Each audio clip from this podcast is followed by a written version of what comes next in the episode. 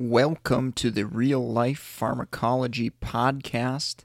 Today I am going to cover ACE inhibitors, really focus on mechanism of action, side effects, things you need to monitor with ACE inhibitors, as well as kind of give you a sense of some uh, real life things that uh, actually happen in, in practice. So, classic examples of, of ACE inhibitors lisinopril. Uh, remember that PRIL ending that can tip you off to an ACE inhibitor. Uh, benazepril, ramipril, enalapril, captopril, uh, lots of different uh, ACE inhibitors out there. Uh, their primary mechanism of action is they inhibit angiotensin converting enzyme. And the ultimate kind of chain of events that happens from uh, angiotensin converting enzyme is that enzyme helps create angiotensin 2. Angiotensin 2 is a potent vasoconstrictor. So if we block or prevent the production of angiotensin 2, we get less vasoconstriction. So, with less vasoconstriction, those are those vessels kind of tightening up, we're going to drop blood pressure. So, ACE inhibitors classically used uh, to help lower blood pressure in our patients with high blood pressure. Now, side effects cough. If you ever have a patient that has a kind of a dry, nagging cough, the first thing I do is look and see if they're on an ACE inhibitor.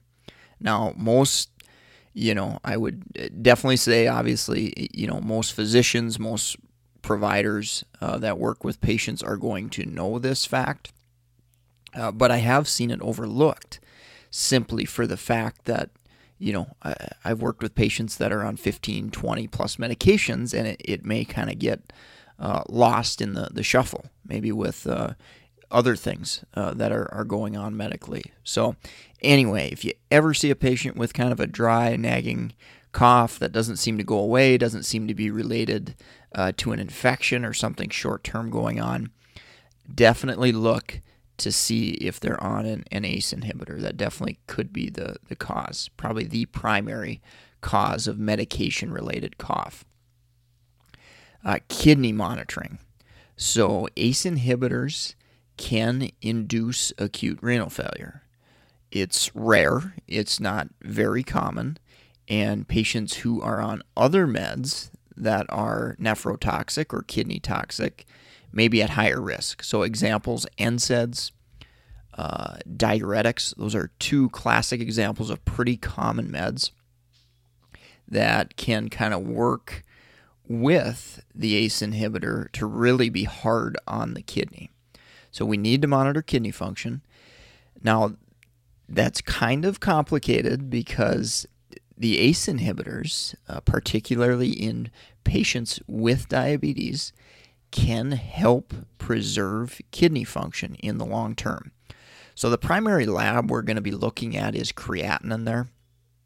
And typically, if you see a, a rise in creatinine, uh, 30% or more, so most patients will be around one on average, give or take. And if you see a 30% increase, maybe go to 1.3 or, or higher, we definitely need to uh, relook at the ACE inhibitor and or any other medications they might be on as well that, that are uh, potentially harmful to the kidney. Next lab that you absolutely have to monitor is potassium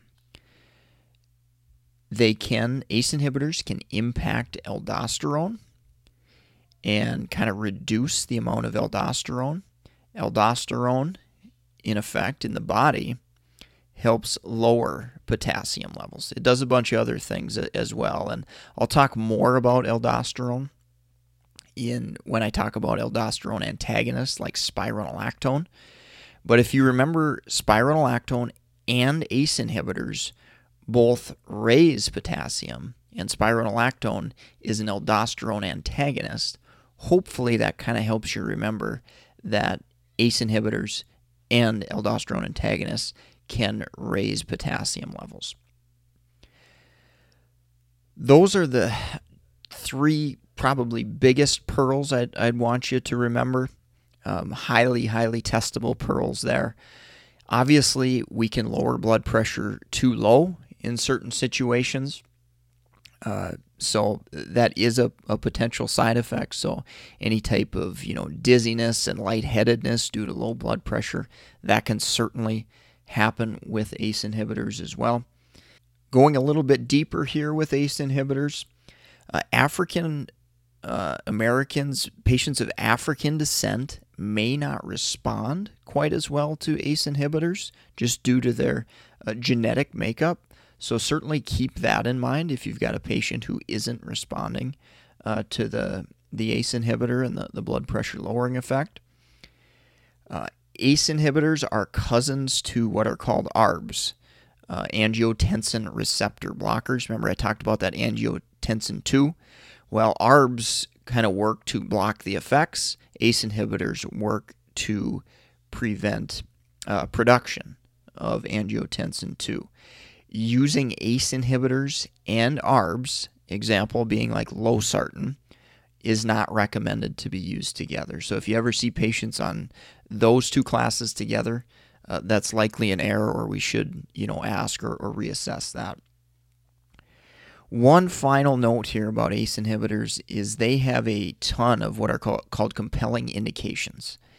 And these are disease states that the medication has basically shown additional benefit above and beyond blood pressure lowering effect. So, a patient who's recently had a heart attack or following a heart attack oftentimes will be and or should be depending upon the clinical situation uh, put on an ACE inhibitor.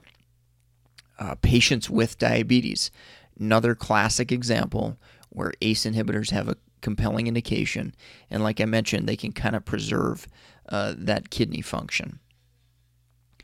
CHF, another classic example. So, congestive heart failure, ACE inhibitors have been shown to reduce mortality I wanted to mention a couple of drug interactions with ACE inhibitors. I kind of alluded to it a little bit talking about NSAIDs and diuretics. Those medications definitely can work with the uh, ACE inhibitors to cause acute renal failure. So, definitely super close monitoring uh, in patients that are, are taking diuretics and NSAIDs uh, with ACE inhibitors, at least, especially when initiating and or increasing doses. Uh, I have seen interactions happen with lithium. Uh, ACE inhibitors can potentially uh, raise levels of, of lithium. I have seen interactions with hyperkalemia. Uh, certainly, ACE inhibitors used with aldosterone antagonists like spironolactone, which does happen occasionally in uh, CHF. That's a, a, good example where I've I've seen hyperkalemia from that. Uh, I have seen uh, rarely uh, hyperkalemia with uh, trimethoprim, which is part of Bactrim. Uh, sulfamethoxazole trimethoprim, a common antibiotic used for uh, urinary tract infections and different things like that. So, those two, the trimethoprim and the uh, ACE inhibitors, uh, can potentially contribute to hyperkalemia. You'll want to take a peek and kind of see, you know, where that patient's at baseline as far as you know using um, kind of monitoring for that that drug interaction. Target ranges of, of potassium are usually in the 3.5 to 5 or 5.2 range. That's normal.